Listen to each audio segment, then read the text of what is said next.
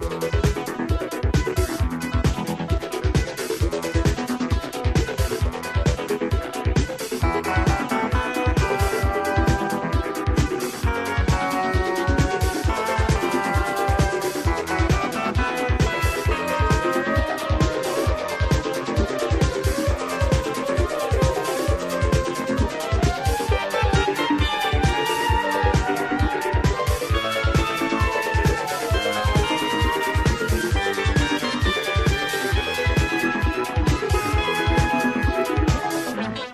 and welcome to DiC Geeks, the show where we go panning for gold within the wonderful world of DiCs, trying to find any little tidbits of good within the entirety of DiC's cartoon catalogue. I am Avery, and this is my co-host Mark. Yes, I'm Mark, your eccentric prospector in this metaphor. Howdy, y'all. Yeehaw! Yeehaw! Um, what, I'm not sure what this metaphor has to do with anything.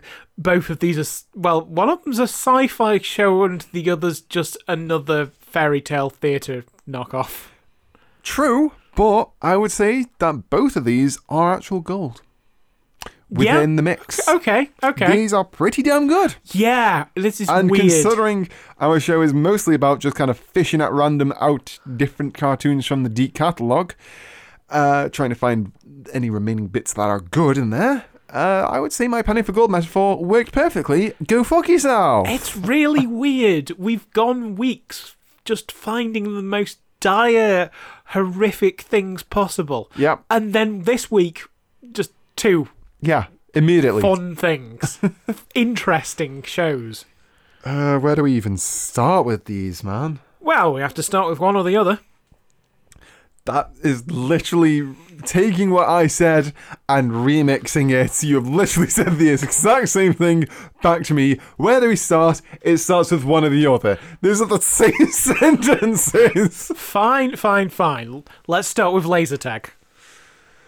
You mean Photon? Photon. Photon, the 1980 something TV series tie in with the American laser tag brand Photon. Uh, over here we had Quasar, as it were. Um, this is something. It is a quality bit of 80s cheese. I wouldn't call it quality, but it's it's fascinating. Well, quality in the sense of it being good cheese. Oh yeah, absolutely. You can have bad cheese, as we know with so many things that Yeah. the MST3K team have riffed. Yeah, fair. There is good cheese and there is bad cheese, and Photon is most assuredly good cheese. It sits among the ranks of Manos the Hands of Fate and Cry Wilderness and fucking Ninja Terminator. Because that's my favourite fucking. Yeah, whatever. That, Yeah, yeah. That metaphor is going nowhere. Basically, it's terrible, but in the best way possible. And we here at D Geeks appreciate a good bit of cheese. Okay, this one's unusual for us because it's live action. Yes, very much so. It's also unusual for us because it's filmed in Japan. Hmm. Uh, by, I assume, a Japanese uh, crew. Which means that it has a lot of the sensibilities of low budget uh, Japanese Sentai series. Yes, some heavy, heavy Sentai feels going on with this one. Which is pretty impressive considering this is, what, nearly a decade before Power Rangers? Yep. So anyway, what this thing is, it's the story of a guy. Good start. Well, It's the story of a guy. Well, I would say I would say almost most stories are the story of a guy, to be completely honest. well, I was trying to remember his name, and then I was trying to remember his other name because he has two separate names for, for complete no. See, he has his reason. Earth name and his space name. Yeah, um, his Earth name is. Let's call him Jeremy. Let's not. Oh. Uh, he's called Christopher Jarvis. Right. So But in Jarvis. but uh, he- because he is so good at playing laser tag, uh, they the they uh, a space special forces unit recruits him. Yeah, we didn't see the very first episode, so we're missing out on the uh, the backstory plot a little bit, which in retrospect probably wasn't the best of ideas. But Uh, I wouldn't worry too much about it. Yeah. It it looks like it's got mostly the same format and structure. Um, basically, Chris discovers that the laser tag game Photon is a way to detect the strongest warriors in the galaxy. Now, if this sounds like a familiar premise, it's because it's the premise of 1984's The Last Starfighter, except changed the Photon for the arcade game Starfighter. yeah. I mean, it's very blatant about it, but it it makes it work despite that fact. Uh, well, it, Because I mean, uh, from that point, it kind of diverges, basically. Yeah, yeah. So yeah. Well, from that point, it's more that they're on a Super Sentai team, yeah, but a Super Sentai team that is only vaguely human. Mm-hmm. Um, Bhodi Li, or is that his that his space Li, name? Bhodi Li is his uh, space name. Bhodi yeah. Li is his space name. Uh, he is he the only human, is the little kid human The the well? young kid does seem to be human adjacent at the very most. We don't know if he's actually human or not. Certainly, he carries around a baseball bat. Yeah. Uh, His name is Percival, yeah, which is the most wonderful name you could give a character. And then the next closest to being human, I suppose, is Tivia. Uh oh yeah, the woman in the fucking Mortal Kombat cosplay. Yeah. Yeah, Tivia is. I mean, she's the action girl, Yes. but she's got some good lines. Yes, very much so. She is. The... I mean, there's quite a few good lines throughout, to be honest. Um, I mean, th- there is a scene in which uh, the hero says, uh, "There's an old Earth saying, ladies first, to which she replies, "Oh, "Human males are all cowards." Oh boy. Uh, I will say, my first thoughts as we started watching this, right from the very beginning in the opening segment, I am deeply surprised that this was not an FMV game. It has the same budget level. It has the same it? budget line, it has the same sensibilities and look as a FMV game. Everything about the opening seems to be the attract mode for the, the game, and then the episodes themselves seem like they would be like clips that you would see in between parts of the FMV game. Um, it certainly doesn't help that these actors are all absolute nobodies. Oh yes, totally. Uh, we, I mean, I was looking some of them up.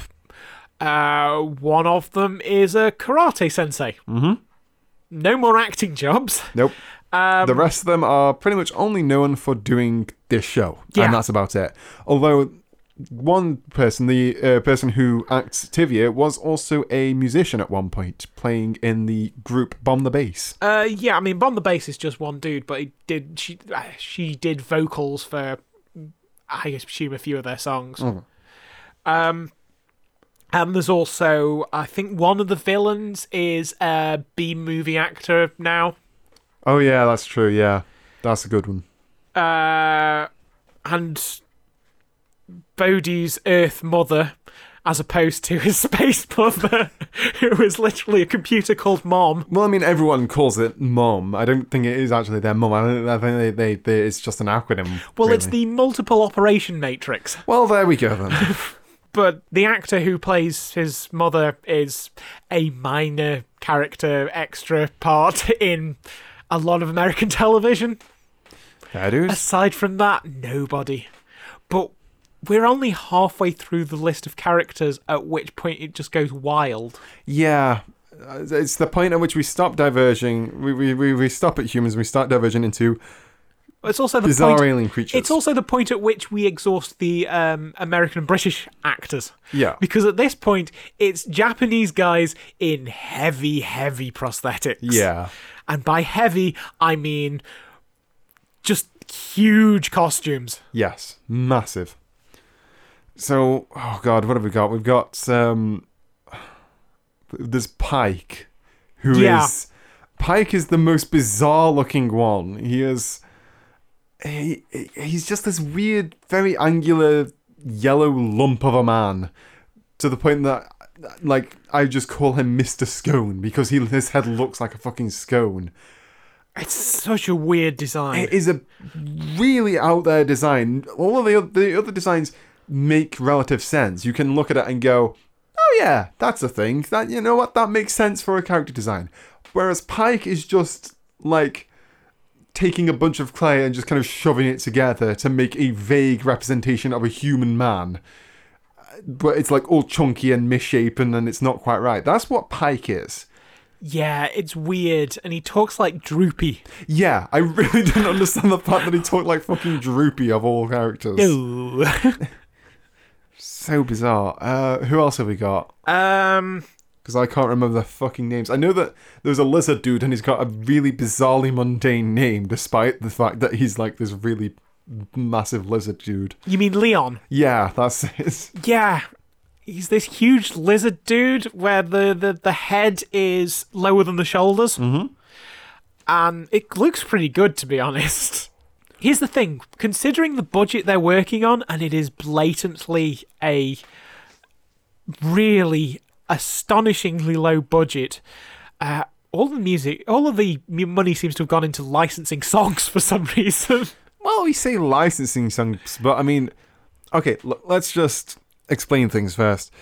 Whenever a ship is rolled out of the main space station, uh, which is called, oh god, the the Intellis Star, which, yeah, okay, good job making your spaceship sound like a weather station.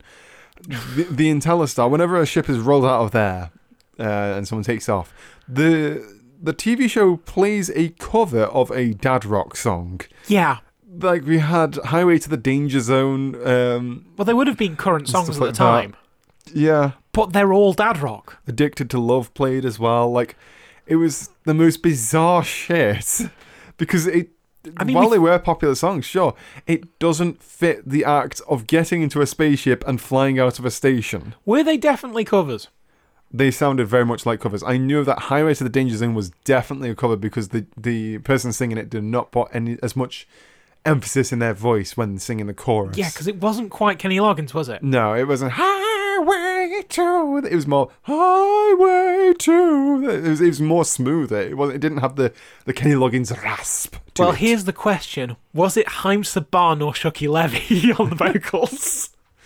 yeah, that's true. It could have been either of them on the be one or vocals, the other, isn't it? Yeah, that's a good point. I think the last member, if we go, if we get back to the the the heroes, Mm-hmm. um, is it Beethan? I wouldn't know. Either way, uh, yeah, uh, Lord Beethan. He's big metal dude. Yeah, think what if Colossus from the X Men was um, Japanese? a stereotypical Japanese We're kind talking- of samurai character. Yeah. Bearded bloke kind of look. Kind of a shogunate era Yeah. warrior Mr. Miyagi, but when he was younger. uh, with the big tash and Yeah. The, uh, the the the the cropped hair. type. Yeah, yeah. It's um. What, what if Colossus from X Men was played by some uh, actor most known for playing Oda Nobunaga in a very low uh, budget version of a Japanese history play? Well, yeah. And that's that's what you're generally having to work with as your main cast. I have to say, unlike a lot of the shows we see, they're very distinct characters. Yeah. You can definitely tell the difference between each of them. There isn't uh, the problem of the writer not being able to give the diff- characters different voices in the uh, the way they should do. I mean, uh, and- sorry to jump around like this because we're kind of excited about this one. It's it is weirdly enjoyable trash. Yeah, and the best bits of it are probably the visuals. Yes, very much so. That for for such a low budget kind of production, they really went all out at making it look as nice as possible. They, well, I wouldn't say it looks nice, but they were not reserved in You the way they're doing it. I love how you keep backpedaling on my statements about me trying to praise it, and you go, "Oh no, no, no, hold on. I Look, need to reserve a better praise. I'm not going to say it looks nice because it's gaudy as all shit. It's It- full of video toaster effects. As far as cheap productions And go, has- this looks pretty nice in comparison. and has some pretty awful chroma key effects. what looks and better? almost everything is a chroma key effect. What looks better, Photon or the Inspector Gadget movie? And I'm going to say Photon. To be honest, they're probably about even. Although now I'm just remembering that fucking car. And that's exactly why I picked Photon. Um, but this thing has these weird miniature designs for all of its ships, and they're gorgeous. Yeah, I think They're um, far higher caliber than they should be for this little rinky-dink show. Yeah, just think of any kind of sci-fi show produced in the 80s and 90s where they rather than like like spend a lot of money on like CGI effects and stuff for the ship flyby flybys, they just made a tiny little model ship, hung it up in the air against the spacey background, and then just panned a camera slowly around it. That's kind of what they did here. I mean, you wouldn't get that on a. Uh, you wouldn't get things being CG animated or anything like that on. Well, not a- not in the time that Photon was made, no. But I'm saying you wouldn't get that on a regular basis on television Yeah. uh, until the late 90s with kind of the Babylon 5 DS9 era stuff. yeah, yeah. Um, but this thing has. Uh, And Cubix and Reboot and oh god, that's that's that's Uh. definitely earlier. Oh, uh, but the um, mechanical design, the ship design, and that sort of thing, apparently was done by Shinji Aramaki, who, aside from being uh, responsible for a lot of the well, some of the design work of the original Transformers stuff, uh, to make kind of to make that look bulky and mechanical and plausible, unlike the fucking Michael Bay monstrosities. Michael Bay Transformers look cute. They don't. They They're cute. they look like polygons are being Robots are rotated. cute. Robots are cute, and I'm gonna smooch them. Oh. Um, Bumblebee. he's also worked on just so many things, uh, and these days is mostly partnered up with um, Kenji Kamiyama, uh, who is responsible for Ghost in the Shell, and is. I believe they're working on the Blade Runner anime and the new Ghost in the Shell project together. Blimey, yeah. Um, also, uh, the new Ultraman. Solid. I'd imagine with the Ghost in the Shell thing, it'd be uh, making little model Tachikomas, probably. Well, I, I believe he's actually co-directing that now. hey. I- I still need to watch the um, the films that they brought out for Ghost in the Shell, the new ones. The not the Scarlett Johansson one, obviously, but the new uh, Ghost in the Shell Arise, I think it's called. Right, yeah. But at the same time, I'm not actually caught up with um, uh, SAC yet. I'm still not caught up on that one. I, I still haven't watched uh, Individual Eleven yet. Yeah. Ghost in the Shell's really fucking good, by the way. I- Yeah, yeah. Fucking love Ghost in the Shell. Fair enough. I foolishly watched the second movie before watching the first season of SAC, which confused the shit out of me because who is this new character that's suddenly appeared? well done. oh, okay. Well done. The whole thing has a strict continuity. and I didn't realise it. Bad luck. Yeah, well, I watched SAC afterwards and I was like, oh, that makes sense. Oh, I still really enjoyed two, though. There's a really cool. Uh, the Tachikomas are adorable. I love the Tachikomas. Making them sentient was the best part. That was the best decision they could have made. That Shun needs a little comic relief. so, yeah. Photon.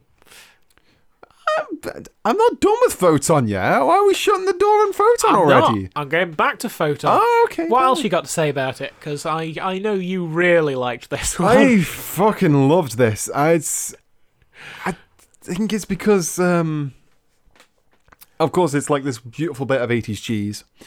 And if you know me, you will know that I have a fascination and obsession with full motion video games. Yeah. So think your Mad Dog McCree, Space Pirates, Contradiction, that sort of thing. I fucking adore that genre of games. They are goofy as shit. They know it. They love it. look at any digital pictures game, you can tell they had a blast filming every second of it. And people say they're shit because the gameplay loop is bad. And I agree on the gameplay loop being bad, but consider it Hey, from hey, another hey. angle. Hey. Night Trap is the most wonderful ode to Z movie cinema. That's true. And Mad Dog McCree isn't actually a bad game. Mad Dog McCree's really fucking good. It's just short as hell. yeah. And also, there is one part which is fucking annoying, and that's the part where, after you followed the track um, to get to Mad Dog's lair, there is like a bit where it pans over the house and it zooms on the roof, and you shoot the roof off or whatever, and then all those blokes come flying out of the door.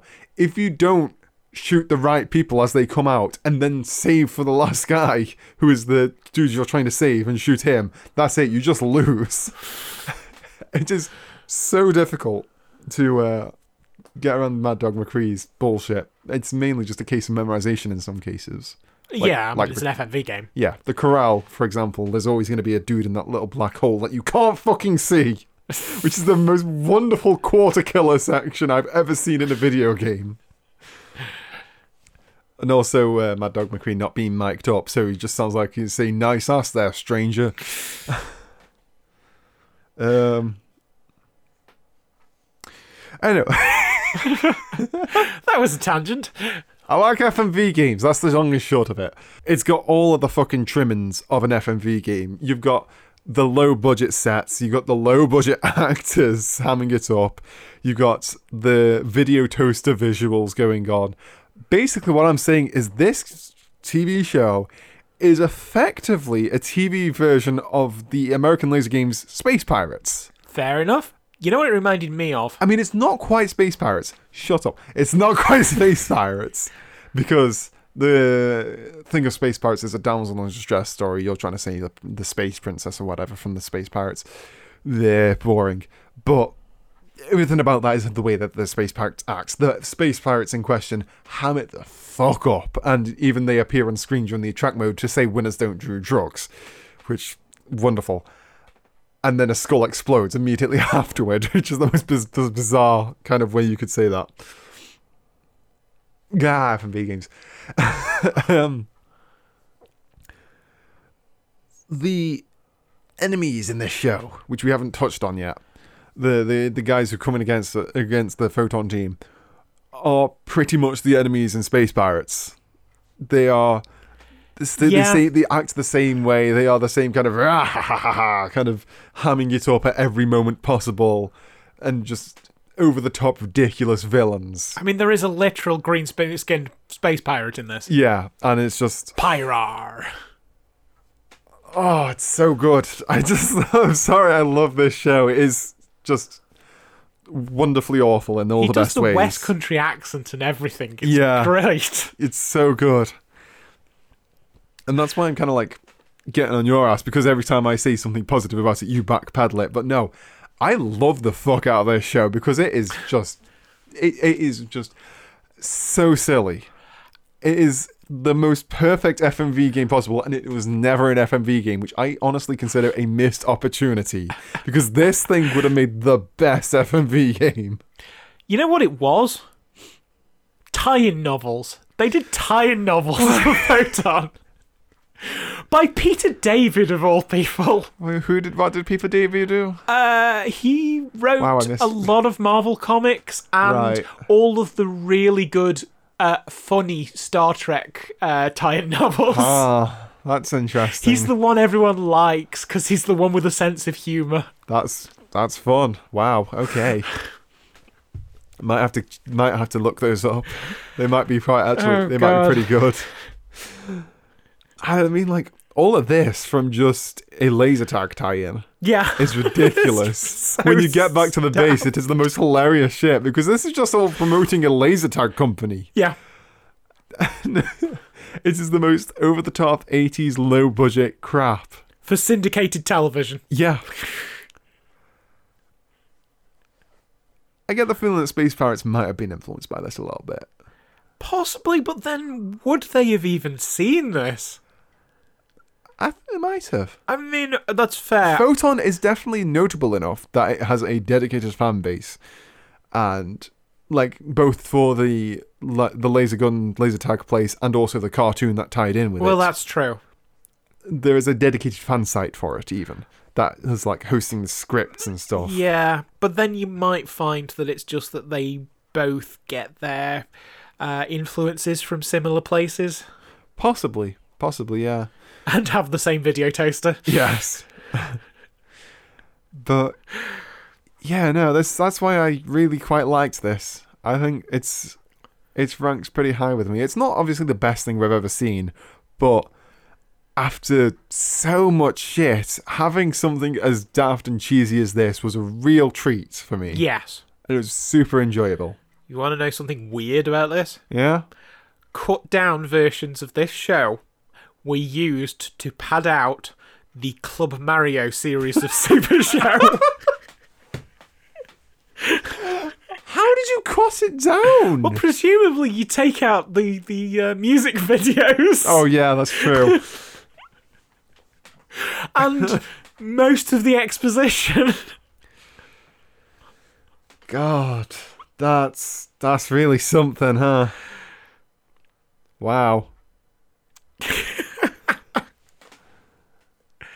that's a very good fun fact that you've lined up the end there. Yeah, crikey.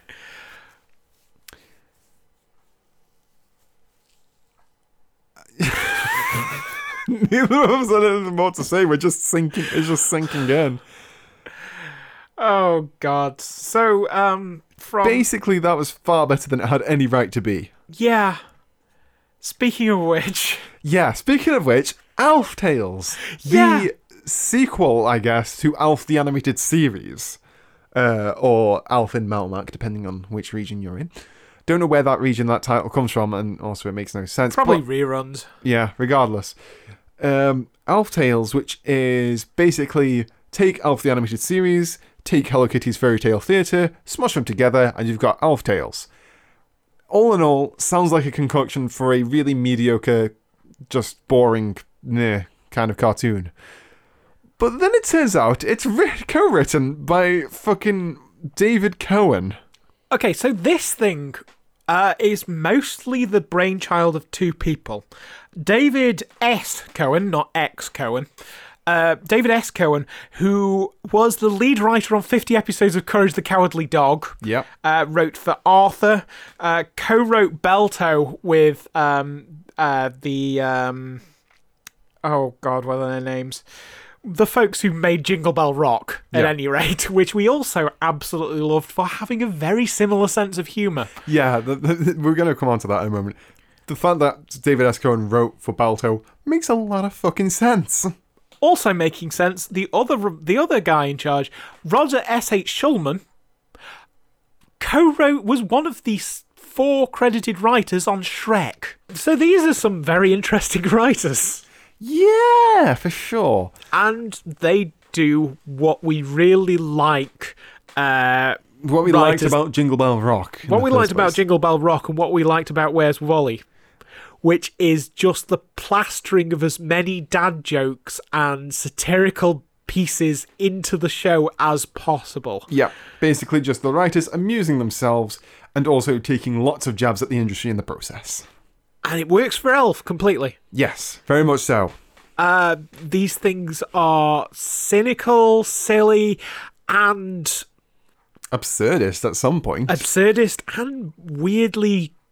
I mean, obviously the references have aged, and there's shitloads we're not getting because some of it was just so of its time. yep. But you can see where they were going with a lot of it.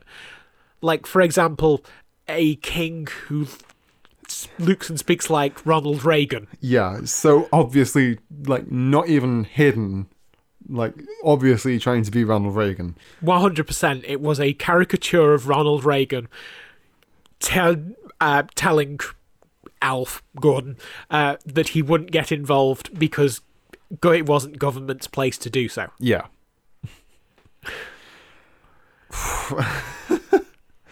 Whilst uh, a whilst the wicked witch of the story, and it was a Rapunzel uh, Yeah. riff. It was a Uh, rap themed Rapunzel. Yes, show. called Rap Punzel. uh, which had me extremely worried when t- the names of two Jewish writers came up as the Yeah. writing credits. Uh, but happily, there's not that much rap in it, and Any rap s- that is in it, it is barely rap. It's Yeah. just like the, the, the people rapping are just kind of gently fumbling their way through actually making it work. and by the second time they get round to it, it just uh, trails off with uh, etc. Yeah. oh god. Oh yeah, and there's also shit like um Okay, so so Okay, the thing with Alf Tales is it's not the normal fairy tales. Unlike Hello Kitty's Fairy Tale Theatre, where they just pretty much played them straight and just did interpretations of the fairy tales, it's more but of with her Hello Kitty characters. it's this a fractured is, fairy tales Yes, take. it is. Let's take this fairy, fairy tale and then fuck it up. Yeah. Fairy Tale Theatre was directly just a rip-off of uh, Faerie Tale Theatre, which I believe was a show in which famous, really famous casts did straight takes on fairy tales. Yeah. This is not that in the least. No. As dis- as denoted by the fact that this is a rap themed version of Rapunzel. And in this case, the uh, witch has basically monopolized the entirety of the TV in the kingdom. Yeah. It's literally only one channel, and that's the witch's channel, and also on radio as well. Um, Which I'm assuming is down to the uh, a satire of the burgeoning television monopolies of the time. yeah. It- I mean, certainly. I mean, the entire thing is most definitely social commentary of, like, it's time for sure. Well, considering that the episode ends with them setting up the uh, the FCC and, Yes. and restricting media uh, to um, to uh, one station, yeah. there's uh, definitely something going on there uh, that we couldn't p- pick the very specifics out from. Certainly, it's very pro uh, government regulation on broadcasting. Um. Oh god, but what is it exactly? It's um, Rapunzel and her family are invited on a quiz show on the Witches TV network, and they're asked like absurdist questions, like, "What's in this box I'm holding?" Nothing. you lose. And um, the last question, which was pretty good, was, "Who is always right, Ebert or Siskel?" to which the dad responds, uh, "Ebert, wrong. It's Siskel." brilliant quality joke and oh god i i bet i could barely follow on with what was actually going in the story but long story short rapunzel ends up in the in the tower as per usual um i forgot the actual point i was going to oh yeah the other joke that uh, i noted down was um alf as the uh, kind of prince of the land as it were uh, dressed very much similarly to uh, MC Hammer, as it were. No, no, no, no. This is Okay, generic rapper. They were specifically the Beastie Boys, I think. Oh god. yeah. Okay. Now that makes a lot Because sense. that's why he had his two friends. Oh yeah, true. And yeah, they're, they're all Beastie wearing Boys, the medallion yeah. and tracksuits. Yeah. About to break into a fucking rendition of Intergalactic. Yeah. Although Intergalactic was later, probably. Um. Either way. Um. So Alf and his two friends, uh, as it were, his crew, go up to uh, Rapunzel's tower and they do a bit of beatboxing while Alf does a really shitty rap to uh, get Rapunzel to like swish her hair down out the window so that he can climb up. Um, and then when that finally happens, he turns around to his friends and goes, uh, "Homeboys," and there's a bit of silence, and then just "Home boys," and then they walk off. It's just this wonderful daft pun. That's just you don't see coming out of anywhere, but it just happens. Look, 80s Jewish dad jokes about rap shouldn't work, but they're just They really so. do. Uh, and then the other episode which we saw, which was uh, Cinderella, a take on Cinderella, but using the love story of Elvis Presley, Yeah, this kind which of weird situation of the prince being Elvis. Yeah. i it's a very strange thing. And also, the um, the bad step stepsisters and stepmother is um, introduced v- at the very beginning via this young kid's uh, dad randomly meeting them in a supermarket earlier that afternoon and marrying him just immediately. I met her in oh, a okay. supermarket. And I knew I had to make her mine. yeah, So now we're married. yeah. This dad, by the way, is an absolute shitheel of a father. Does not give a crap about anything that's Spends the rest of the episode with his with his face in a newspaper. Yeah. So the way they've um, done Cinderella is uh, instead of going to the ball, it is trying to get to Gordo's uh, concert in time because he's announced that at this concert he will pick someone out from the crowd and fall in love with them magically, I guess, or marry them, which is a shitty way of doing love, I guess. Is that mean, how I Elvis guess, did it? but let's face it. Uh, well, no, but no. well, there we go. But I mean, it's you could you could see it being the fantasy of a young rocker that this is going to happen to them. Yeah, yeah, that's fair. Um, and so obviously the uh, the stepsisters and stepmother bugger off themselves, leaving poor Cinderella behind. And she is like just flopped over the over the sofa, just wishing that she could go.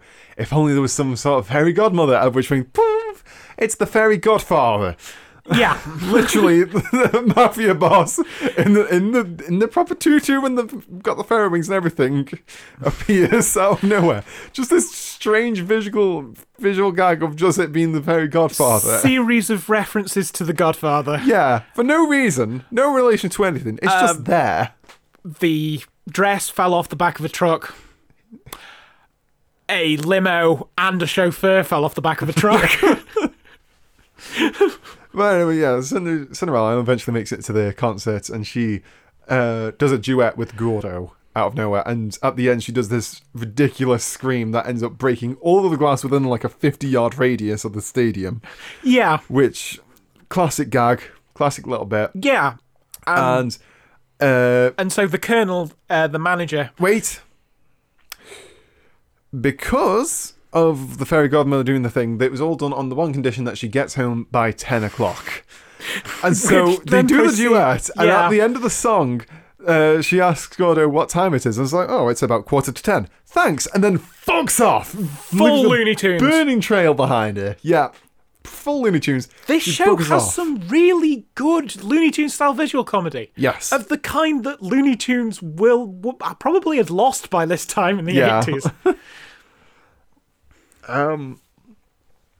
Well, no, because this was kind of within the time period of Tiny Toons and Animaniacs and stuff. oh, that's true. we've That's got true. we're still we're still in the age of decent quality Yeah, Looney Tunes stuff. it's not until Space Jam. yeah, Space Jam is very much the hitting point where it kind of starts to go Starts to- downhill. Back in action, so Back up again. back up again, and then it went back down again afterwards. and Yeah, Loot, Loot Tunatics or whatever that superhero show is called. yeah. yeah, Um, that was an era. But yeah, so because she just left the stadium without saying her name or who she is or whatever, introducing herself properly, um, Cinderella, as you yeah. know.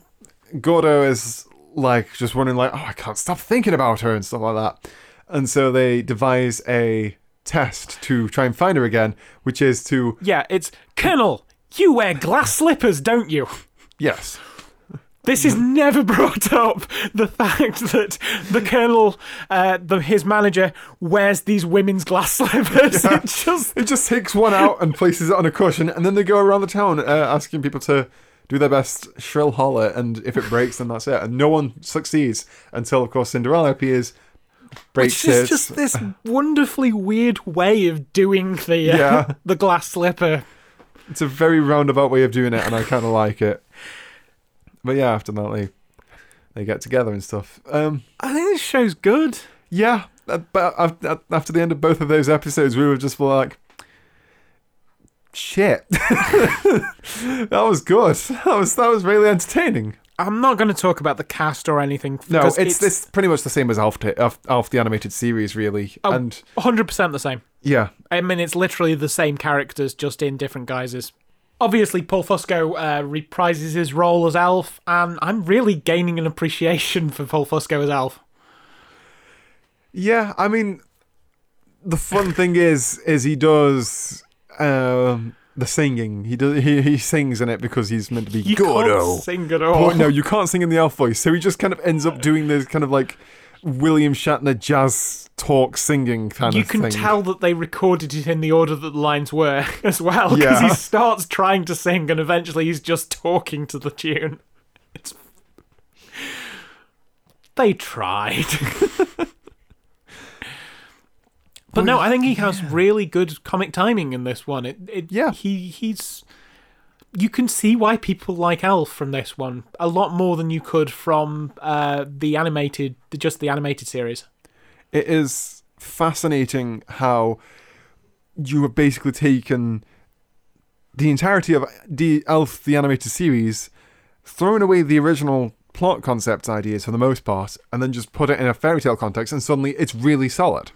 Yeah, But at the same time, I get the feeling it's because they hired decent writers for Alf Tales versus Yes, I mean, animated series. they got the right writers. Yeah. That's where it comes down to. animated series was dull and drab, and nothing really happened, and it kind of, I don't know, sort of ruined the magic of the original Alf show as a well, result. Well, it defeated the point. yeah, Uh, The whole point is that he is this outsider hiding in a human society. When you throw him into his actual society, he shouldn't be special. yeah.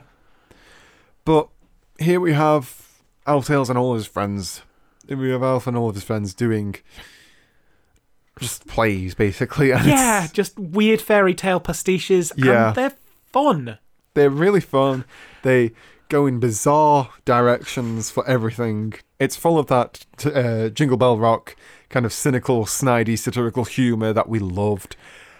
Nothing quite reaching reaching the um, top joke of the executive producer joke in Jingle Bell Rock. That one is still a proper We, zinger. we but do love the outright insulting the executive Yeah. producers directly before the executive producers. gorgeous moment. Uh, credit. Uh, but this one, it's a close second to Jingle Bell Rock and how good the writing is. It's really, really quality stuff here. I was expecting uh, Alf Tales to be the better of the two here, but as it turns out, we were pleasantly surprised, and both of them are really fucking solid cartoons. Well, one of them was cartoons, the other was live action, obviously, but Also, the live action wasn't really solid. It was extremely wonky and cardboardy, Well, and that was one of the most lovable things about it. it was it was enjoyable because of how daft and shitty it was. It embraced its shittiness, kind They of. They tried. yeah, they gave it their best shot, and that's kind of the best thing about it. So yeah, amazingly, after all this crap, two really good ones. I'm very happy. I am so happy to finally enjoy and watch some good ones. God, isn't it easy to do this podcast when they're enjoyable? Yeah, it really is. when they're not just drudgery of the exact same template pasted over yet another sequence of semi original characters or bloody Victorian literature or some random licensed gubbins. Boop. Ah, right. Quick splice splicing recording here. Um, as it turns out, from this point on, the audio got corrupted as per usual. We're narrowing it down. Yeah, we've got it up to so that it lasts for more than an hour before we're uh, before it corrupts. Yeah, Which raises the question: Good God, how are we going more than an hour between saving? Yeah, we should probably probably something out with that. Um, so yeah, we've just kind of switched to the old solo mic setup right here, just Yeah. to basically re-record all of what was corrupted, so you don't have to put up with it. Because good God, I am so tired of dealing with that at this point. Also, my my mic stand just collapsed. yeah, that's not helping matters, is it? We're good podcasters. We're quality. Um, so, conveniently enough, it crapped out exactly as we were starting to rank the shows. Now, obviously, we can't reenact the ranking because it's kind of a one time thing, but let it be known that these two shows was some of the hardest shows to rank in a good while, at least Alf Tales was. Uh, Photon was fairly easy to determine. It was good. Obviously, it's not top 10 material, but it's Yeah, definitely yeah. within the top 15. We like it. It's gubbins, but we like it. It's some quality gubbins. It's- not just any run of the mill gubbins. It's It's some astonishingly well painted cardboard. yeah, it's no fucking Captain Planet. Captain Planet's gubbins. It's rubbish. I don't like it. But Phantom, fans, Phantom, Photon. Oh, that's some quality gubbins. It's crap, but oh, it's really quality stuff. Um, so as a result, we've popped it at number 14, just beneath Care Bears and above Mysterious Cities of Gold. Which, yeah, we would rather watch an episode of Photon than a Mysterious Cities of Gold. Yeah. But Care Bears and Poochie, nah, they're too good to for it to go above that. Um, and as for Alf Tales, it took us like at least a solid five to ten minutes to work out where exactly it was going to go because it was such a tough decision in the first place. We decided it was better than Ulysses 31 simply by uh, the fact that it's more watchable Hmm. immediately. Ulysses 31 is a masterpiece, but it's also very slow. it's far too slow for its own good. Gadget, however, was much harder to decide. Mainly because both of these cartoons are perfectly on par with each other. Yeah. They are both very well written, they are both very entertaining to watch. But after a lot of umming and ahhing, we decided that actually would go below Gadget, uh, simply because a lot of the jokes in Alf Tales are dated. They are pristinely embedded within the 80s culture. And because of that, it just doesn't really translate as well into the modern day compared to Gadget, which is, of course, like minor issues aside in some of the episodes, pretty much works really well even nowadays as a quality bit of cartoon. Um, and so as a result, after much deliberations, Alf Tale got placed at number seven. So, with that out of the way, we've now just cut down the ending sequence from about 15 minutes to three, which I'm a okay with with that. Um, yeah, so you couldn't get to hear our live deliberations on uh, ranking. I'm certain most people skip through it anyway because it's just going, mm, where should it go? Mm, I don't see it, sounds good. interesting." It's a bit boring, honestly, and meandering. There was a lot of repetition on that one. Yeah, yeah. Um, but I would much more happily put out a podcast with a slightly shorter ending than usual that has quality audio than put out yet another fucking episode where Mark's microphone is completely fucked. I don't know how you're sticking with us. Yeah. Thank you. Thank You you, for staying with us if you are still listening to us. The your ability to push through those episodes is astonishing, and I'm amazed that we still have listeners.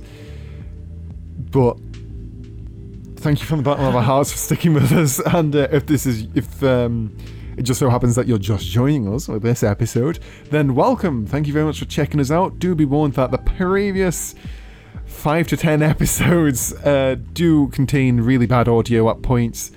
Um, we're narrowing it down. We're narrowing it down for sure now. Um, and if you've enjoyed this episode, then please do subscribe to us either through any podcatcher of your choice, through the RSS feed, of course. Uh, we're also on Apple Podcasts, aka iTunes, and also on Google Play Podcasts. We are aggregated, as it were. We're Yes. on anything and everything apart from Stitcher. Because which- fuck Stitcher. Yeah, we're against Stitcher for numerous reasons. Although their Wolverine podcast is really good. Yeah, apparently. Their, their scripted Wolverine series, uh, Wolverine the Long Night. Okay, I didn't know it was a scripted series. I might check that out now, actually. we can't have advertisements for better podcasts on our podcast. what are you doing? This is going to ruin us. Here's the thing: it was a Stitcher Premium show, but it's free free now. Oh. So okay, um, go and Yeah. cost them money rather than making it for them. Go and bother them. Um, but yes, thank you very much for listening to this episode. Uh, and we'll be back again next uh, fortnight, I guess. In, in another two weeks with some more, presumably, crap. Yeah, it's nice to have a good episode once in a while like this. Um, it's gonna go down from here. Yeah, it always does. It's a shame, but that's just the nature of DiC, baby. That's just how DiC do. Heyward done got us again. But yeah, that's it for now. Ta-ra. See ya.